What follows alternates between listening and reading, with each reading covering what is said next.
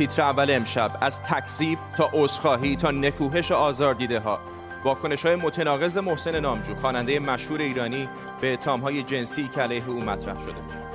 مذاکرات احیای برجام کند ولی رو به جلوست گفته های نماینده روسیه در وین آیا غنیسازی 60 درصدی اهرام چانهزنی ایران خواهد بود یا پاشنه آشیل توافقی تازه؟ و تنش کم سابقه دیپلماتیک بین مسکو و واشنگتن. روسیه در پاسخ به اخراج ده دیپلماتش از خاک آمریکا ده دیپلمات آمریکایی را اخراج کرد. به تیتر اول خوش آمدید.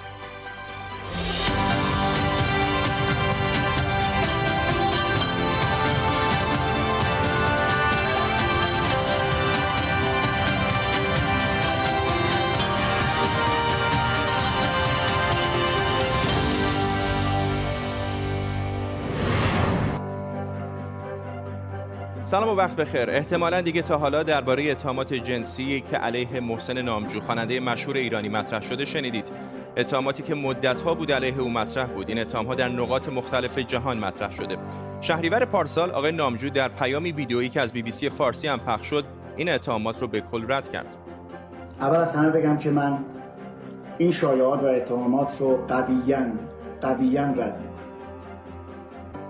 و اینم بگم که این اتهامات مربوط به ایام اخیر نیستن. بلکه چندین سال قبل وارد شده بودن همون موقع هم رد کرده آقای نامجود دیشب اما در یک پیام ویدئویی از کسانی که از رفتار و گفته های او آزار دیدن عذرخواهی کرد. دوستان خانم های محترم بنده محسن نامجود بابت هر گونه رفتار یا گفتاری که در سالهای گذشته نسبت به شما اشتباه و یا آزارنده بوده صمیمانه خالصانه و متواضعانه عذرخواهی می‌کنم. هم از شما و هم از خانواده نجیب و محترمتان و نیز دوستان مشترک دلجویی می‌کنم. اما حالا ساعتی پیش فایلی صوتی منتصب به او به بیرون درس کرده که ادبیاتی کاملا متفاوت از پیام عذرخواهی پیشین او داره. و آقا شما دارید کسی رو از کار میندازید که ببخشید با کمال تواضع عرض می‌کنم. یک ساعت نفس کشیدنش برابر با شش ماه زندگی هر کدوم از شما هاست. نه عزیز. خانومه هیچ بعید نیست که اصلا لزبیان هم نیست. تنها راهی که می‌تونه توجه جلب کنه این که بگه لزبیانم چرا؟ برای که اگر بگه به عنوان زن استریت خودش می‌دونه اینقدر چیزه بالاخره خداداد یه چیزایی دیگه. اینقدر جذابیتش از چیز متوسط کمتره که هیچ چیز دیگر هم تو زندگیش نیومده جبرانش بکنه. یعنی خوشگلی که نداری بابا حداقل تحصیلاتی کاری. از اول شروع نو میز نو. کی میگه نو میز نو؟ بابا کجای ادب اصلا سراسر زیبایی ادبیات فارسی و اینا. دقیقا به خاطر همین که نو میز نو میز هزار تا چیز. باید اشاره بکنم که اینها بخشهایی از یک فایل صوتی 17 دقیقه‌ایه که همین اواخر به بیرون درس کرده. پوشش درست خبرهای این چنینی بی نهایت دشوار و پیچیده و زمان بره هم از نظر روزنامه نگاری و هم از نظر حقوقی. خیلی ها مستقیم و غیر مستقیم در این چند ماه گذشته پرسیدن چرا برخلاف ماجرای آیدین آقداشلو به ماجرای محسن نامجون نپرداختیم؟ تیتر اول اما حالا می‌تونه اعلام کنه که از پنج ماه پیش در حال تحقیقاتی گسترده درباره اتهامات وارد شده به آقای نامجو بوده. تحقیقات ما نشون میده دست کم پنج مورد اتهام آزار جنسی علیه آقای نامجو مطرحه. در یک مورد یکی از آزاردیدگان گزارش این تعرض رو به پلیس هم اعلام کرده. تیتر اول این گزارش پلیس رو دیده در اون اتهامات ضرب و جر و تعرض جنسی و حبس غیرقانونی مطرح شده. یکی از افراد آزاردیده میگه زیر فشار اطرافیان آقای نامجو دست به اقدام قضایی نزده. تحقیقات ما ادامه داره و در روزهای پیش رو گزارش های مفصل تری در این باره پخش خواهیم کرد. در پوشش خبرهای این چنینی ایستادن در جای کاملا درست کار ساده ای نیست. فقط می‌تونیم تلاش کنیم که دقیق و منصف باشیم. اما تحقیقات ما و روایت هایی که از آقای نامجو منتشر شده دست کم نشون میده گفته های عمومی و خصوصی او درباره این اتهام ها تناقض های اساسی با هم داره. این بخشی از ایمیلیه که آقای نامجو به یکی از آزاردیده ها فرستاده و در آخرش گفته 100 سال دیگه اسم من که اون بالاست و این حرکت شما تا یک ماه دیگه فراموش شده. شادی صد از مدیران سازمان عدالت برای ایران و حقوقدان از لندن با ماست. خانم صد این سه روایتی که از آقای نامجو در سه فایل ویدئویی دیدیم تناقض‌های جدی با هم داره. چطور می‌بینید این رو؟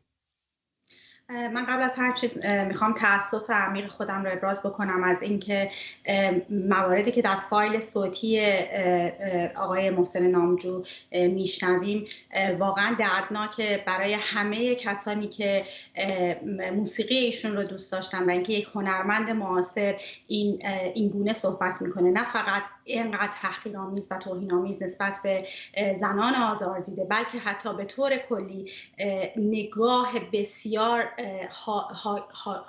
حاوی تحقیر و نفرت حتی می‌تونم بگم. نسبت به کل زنان و نسبت به اقلیت های جنسی توش دیده میشه که واقعا جای تاسف داره. اما اگه بخوایم از زاویه راستی آزمایی و حقوقی نگاه بکنیم نکته که برای من خیلی مهم بود اینه که در وقتی که ما این فایل صوتی رو در کنار ویدیو معذرت هایی که دیروز منتشر شده و خب می‌دونیم که این فایل صوتی مربوط به چند روز قبل از ویدیو دیروز هستش ولی امروز تازه منتشر شده می‌گذاریم و همینطور روایت برخی از آزاردیدگان می‌تونیم به طور منطقی و تقریبا کاملا با اطمینان بگیم که در مورد, در مورد قضیه آقای نامجو آزار جنسی اتفاق افتاده. موارد جدی یعنی بیش از یک مورد آزار جنسی جدی در پرونده ایشون وجود داره و حالا که در واقع ما با این حقیقت به دست آمده از تمامی مواردی که منتشر شده و در عرصه عمومی هست مواجهیم سوال اینه که قدم بعدی چی می‌تونه باشه؟ قدم بعدی به نظر من مهمترین چیز در اینجایی که ایستادیم اینه که ما باید از زنان آزاردیده بپرسیم که خواستشون امروز از جامعه چیست و همینطور می‌خوان چگونه نسبت به محسن نامجو دادخواهی کنن و بعد همه ما باید پی بگیریم مطالبات این زنان رو که بتونیم این جنبش میتو یا من هم رو که علیه آزار جنسی زنان هست یک قدم جلو ببریم. بخشی از صحبت هایی که به بیرون درس کرده همین فایل صوتی که بخشش رو پخش کردیم طولانی از 17 دقیقه هست. اشاره می‌کنه به کسانی که این در واقع اتهام ها رو علیه او مطرح می‌کنن و به نظر می‌رسه که در واقع داره میگه اونها سوء نیت دارن. به دلایل مختلف از جمله شبیه آن چیزی که شاید حسادت ازش یاد شده باشه و به افراد مختلفی اشاره می‌کنه. حتی اسم شما هم در جای میاد و میگه چطور هستش که مثلا شادی صدر نمیاد جلو و در این مورد حرفی نمی‌زنه. یه نکته که من می‌خوام بگم اینه که اعتراض زنان و جنبش زنان در ایران نسبت به مسئله آزار جنسی که به شکل گسترده در جامعه ما شیوع داره و وجود داره چه در خیابان ها چه در خانه ها چه در فضای عمومی چه در فضای خصوصی امروز و دیروز و پارسال شروع نشده. بعد از جنبش میتوی جهانی شروع نشده. من خودم شخصا 11 سال پیش مقاله نوشتم و در اون اشاره کردم که اکثریت قریب به اتفاق مردان ایرانی یا خودشون آزارگرن و یا با سکوت و همراهی با آزارگران در واقع کمک می‌کنن که این روند و این چرخه خشونت تکرار بشه. و بعد اون در اون زمان بسیار مورد حمله واقع شدن به خاطر اینکه در واقع جامعه به نظر می رسید هنوز این روایت های زنان رو اونقدر نشیده بود. حالا امروز این درسته که من شخصا در عرصه شبکه های اجتماعی تا وقتی که نسبت به موضوع حداقل تا حدی که خودم می‌دونم مطمئن نباشم نمی‌تونم مثلا نظر بکنم. برای من مستند حرف زدن به عنوان یک حقوقدان مهمه. اما در مورد قضیه آقای نامجو قطعا در مورد من این سرق نمی‌کرده.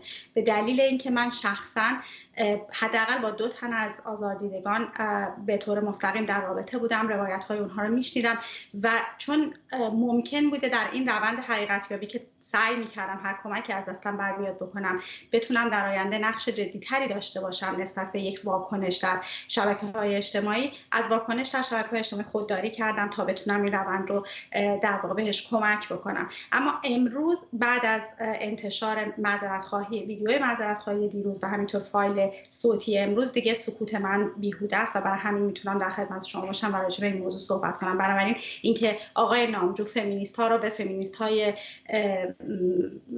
متحد با سواد تحصیل کرده و غیره و فمینیست های بی سواد تقسیم می‌کنه به نظر من یک تقسیم بندی که می‌خواد شکاف بندازه بین فعالان جنبش زنان. و من شخصا فکر می‌کنم که احتیاج نداره برای اینکه تجربه زیست زنان بیان بشه و زنان بتونن صحبت بکنن تحصیلات آکادمیک داشته باشن. ما باید یاد بگیریم که گوش بدیم و باید یاد بگیریم که همواره یک قدم پشت آزاردیدگان وایستیم و به اونها نگاه کنیم و گوش بدیم که چه می‌خوان و سعی کنیم که این جنبش رو جلو ببریم تا اصل موضوع که به نظر من ساختاریه که باعث میشه که آزار جنسی باز تولید بشه اتفاق بیفته و سکوت نسبت بهش اتفاق بیفته و هیچ نوع پاسخگویی نباشه از میان بره. همطور که به درستی اشاره کردید واقعا به خصوص برای روزنامه نگاران حقوقدان ها هم همینطور بررسی پرونده های این چنینی بسیار پیچیده و دشوار هست. هم از نظر روزنامه نگاری هم از نظر حقوقی بسیار زمانبر هست. من متوجه هستم که بسیاری ممکنه کلافه بشن که چرا اینقدر طول می‌کشه.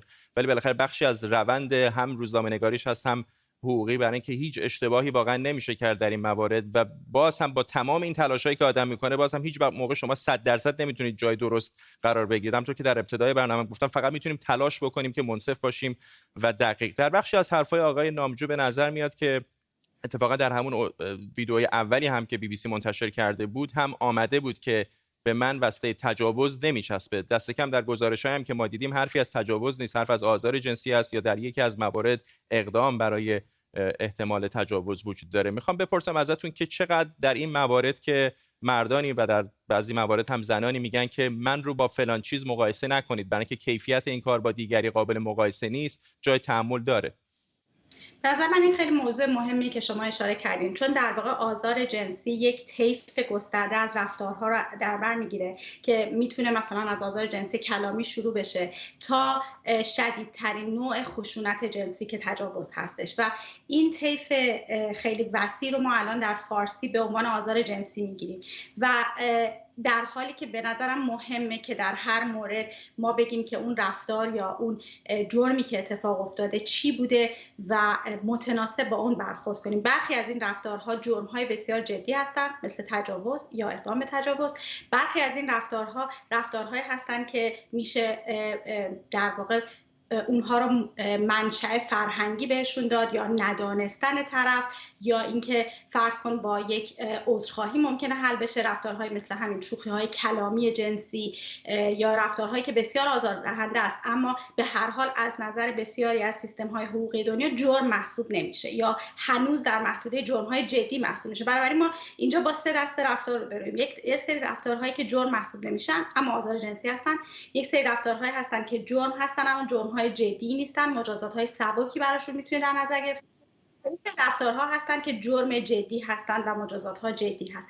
بنابراین خوبه که وقتی در عرصه شبکه های اجتماعی برخورد می‌کنیم این تفکیک ها رو قائل باشیم و اجازه ندیم که همه همه رفتارها و همه کسایی که آزارگر جنسی هستن به یک گونه باشون برخورد بشه. چون اون وقت اون رفتارهای جدی بی پاسخ میمونه و کمرنگ میشه از سرش در قبال رفتارهایی که اونقدر جدی نیستن یا با اصلاحات فرهنگی ممکنه بتونن حل بشه. ممنونم از شما. شادی سطح حقوقدان از لندن با ما این رو هم اشاره بکنم که ما تلاش کردیم با آقای نامجو تماس بگیریم ولی گوشیشون به نظر میاد که از دسترس خارج شده. بپردازیم به چند خبر دیگه. نشست رسمی کمیسیون مشترک برجام امروز در وین برگزار شد. میخائیل اولیانوف نماینده روسیه در وین گفته مذاکرات برای احیای توافق هسته‌ای کند اما رو به جلوه. عراقچی هم بعد از جلسه امروز گفته زمان شروع نگارش متن توافق فرا رسیده. ایران برای برگشتن به تعهدات خودش خواستار لغو یک جای تمام تحریم ها شده و تقسیم تحریم ها به قابل رفع قابل مذاکره و غیر قابل رفع رو قبول نداره. این در حالی که همزمان با برگزاری مذاکرات ایران از تولید اورانیوم با غنای 60 درصد خبر داده و وزارت اطلاعات ایران هم اعلام کرده که عامل اصلی حادثه نتنز از کشور خارج شده. احمد سمدی همکارم از وین با ماست. احمد گفتیم نماینده روسیه میگه کند ولی رو به جلوست. آقای عراقچی حرف از این می‌زنه که پیشنویسش رو کم و بیش دارن آماده می‌کنن. دیپلمات‌های دیگر چه میگن؟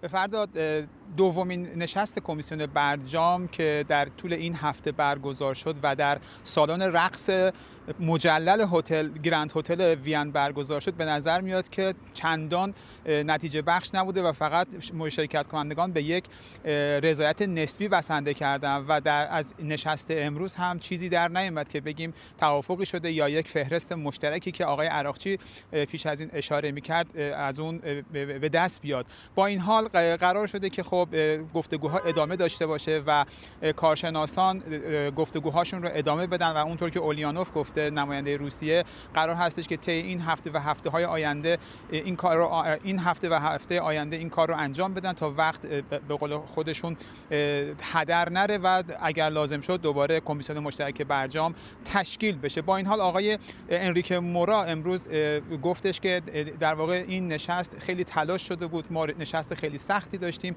و خب باید که بر روی یک هدف مشترک تمرکز کنیم. اون حرفای همیشگی که می‌زنن یعنی در واقع برداشتن تحریم ها و بازگشت به تعهدات هسته و با این حال آقای عراقچی یک مسئله دیگه ای هم که مطرح کرده میگه یک توافق در حال شکل گیری هست یعنی هنوز هیچی مشخص نیست و البته او اشاره کرده به اینکه اختلافات بسیار جدی هم داریم. اما از طرف اروپایی هم و طرف های دیگه برجام ما چیزی رو ندیدیم که در خصوص یک متن مشترکی بخوان صحبت کرده باشن و هیچ نشانه هایی از طرف مقابل نیست به غیر از چین که گفتش که قرار شده که سرعت گفتگوها افزایش پیدا کنه و به موضوع تحریم ها هم پرداخته بشه. ممنونم از تو احمد سمدی خبرنگار اعزامی ما به وین محل مذاکرات هسته‌ای ایران یا برجام.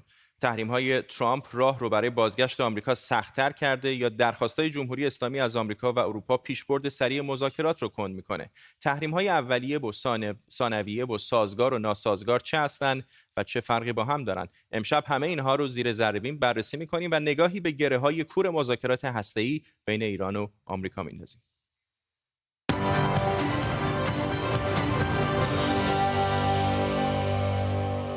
آیا امکان بازگردوندن زمان به دیماه سال 94 هست؟ روزی که تحریم ها برداشته شد هنوز ترامپ نبود عباس عراقچی از آمریکا نخواسته بود 1500 تحریم علیه جمهوری اسلامی رو برداره و از بحث تحریم های سازگار و ناسازگار با برجام هم خبری نبود. اول ببینیم تحریم های سازگار و ناسازگار و اولیه و ثانویه چی هستند که این روزها زیاد میشنویم. تحریم های اولیه یعنی تحریم هایی که برای شرکت های آمریکایی در معامله با ایران وضع میشه. سادش اینه که آمریکا ایران رو از دسترسی به بازار ایالات متحده من می‌کنه.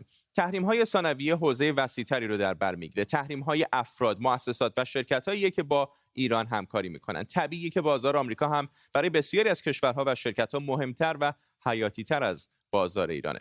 و اما تحریم های سازگار و ناسازگار چه هستند؟ برای این باید بدونیم که تیر سال 94 توافق جامعه هسته یا همون برجام بین ایران و پنج به علاوه یک تصویب شد. دی ماه اجرایی شد. این یعنی خیلی از تحریم هایی که توی توافق نبود سر جاش باقی موند. اگر بخوایم مثالی بزنیم تحریم هایی که ترامپ علیه فعالیت های موشکی یا تحریم های حقوق بشری برقرار کرده میشه سازگار و مثلا تحریم های ترامپ علیه فروش نفت میشه ناسازگار. اون طرفی که حق داره شرط معین کنه برای ادامه کار برجام ایران است. علت هم این است که ایران از اول به تمام تعهدات برجامی خودش عمل کرد. پس میشه گفت در این دور مذاکرات با چهار نوع تحریم مواجهیم. اول تحریم هایی که بین دی 94 و اردیبهشت 98 وضع شدن یعنی زمانی که برجام برقرار بوده اما تحریم های سازگار باهاش وضع شده. مثل تحریم علیه فعالیت موشکی ایران. دوم تحریم هایی که بعد از خروج آمریکا از برجام در اردیبهشت سال 98 بود که ناسازگار هستند با برجام یعنی با توجه به برجام قرار بود نباشن مثل تحریم نفت. سوم تحریم های بعد از خروج برجام که با برجام سازگارن. یعنی از اول توافق هسته در اونها در در واقع در توافق هسته نبوده مثل تحریم به خاطر نقض حقوق بشر از سوی ایران. و بالاخره تحریم هایی که ممکن ناسازگار یا سازگار تعبیر بشن. اینها می‌تونن گره های کور در مذاکرات باشن دولت آمریکا در این تحریم ها همیشه استثناءهایی قائل شده و اتفاقا کمک های انسان دوستانه یکی از اونهاست که هیچ وقت تحریم نبوده. دارو وسایل پزشکی کالاهای کشاورزی و غذا به عنوان مثال تحریم نیستن.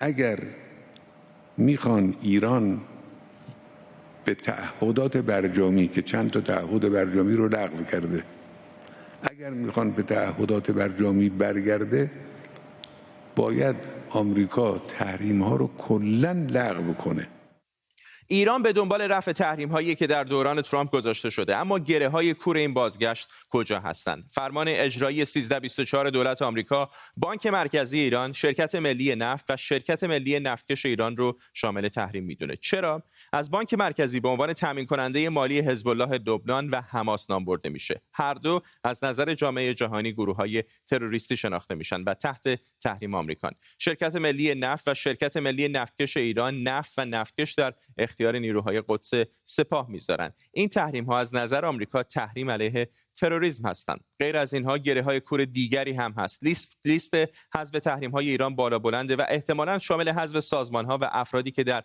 سرکوب تظاهرات ها در ایران نقش داشتند و حذف افراد و سازمان های وابسته به بیت رهبر ایران یا بیرون آوردن سپاه پاسداران از فهرست سازمان های تروریستی هم میشه. ایران احتمالا تعبیر دیگری از اینها داره و مثلا تحریم بانک مرکزی رو نه تحریم به خاطر تامین تروریسم که تحریم ناسازگار با برجام می‌دونه. فهرست ایران بالا بلنده و به گفته جمهوری اسلامی 1500 تاست و ایران دست کم فعلا ازش کوتاه نمیاد. اگر آمریکا هم کوتاه بیاد نه تنها ممکنه موجب خشم نمایندگان کنگره آمریکا و سازمانهای حقوق بشری بشه بلکه از اساس ممکنه بعضی از اونها ربطی به برجام نداشته باشند و موانع قانونی زیادی برای برداشتنشون وجود داشته باشه که امکان محقق شدنشون به توافقی فراتر از برجام نیاز باشه. به نظر می‌رسه که اقربه های زمان برای بازگشت به لحظه رفع تحریم ها در سال 94 فقط در دستان علی خامنه ای و دولت بایدن نیست.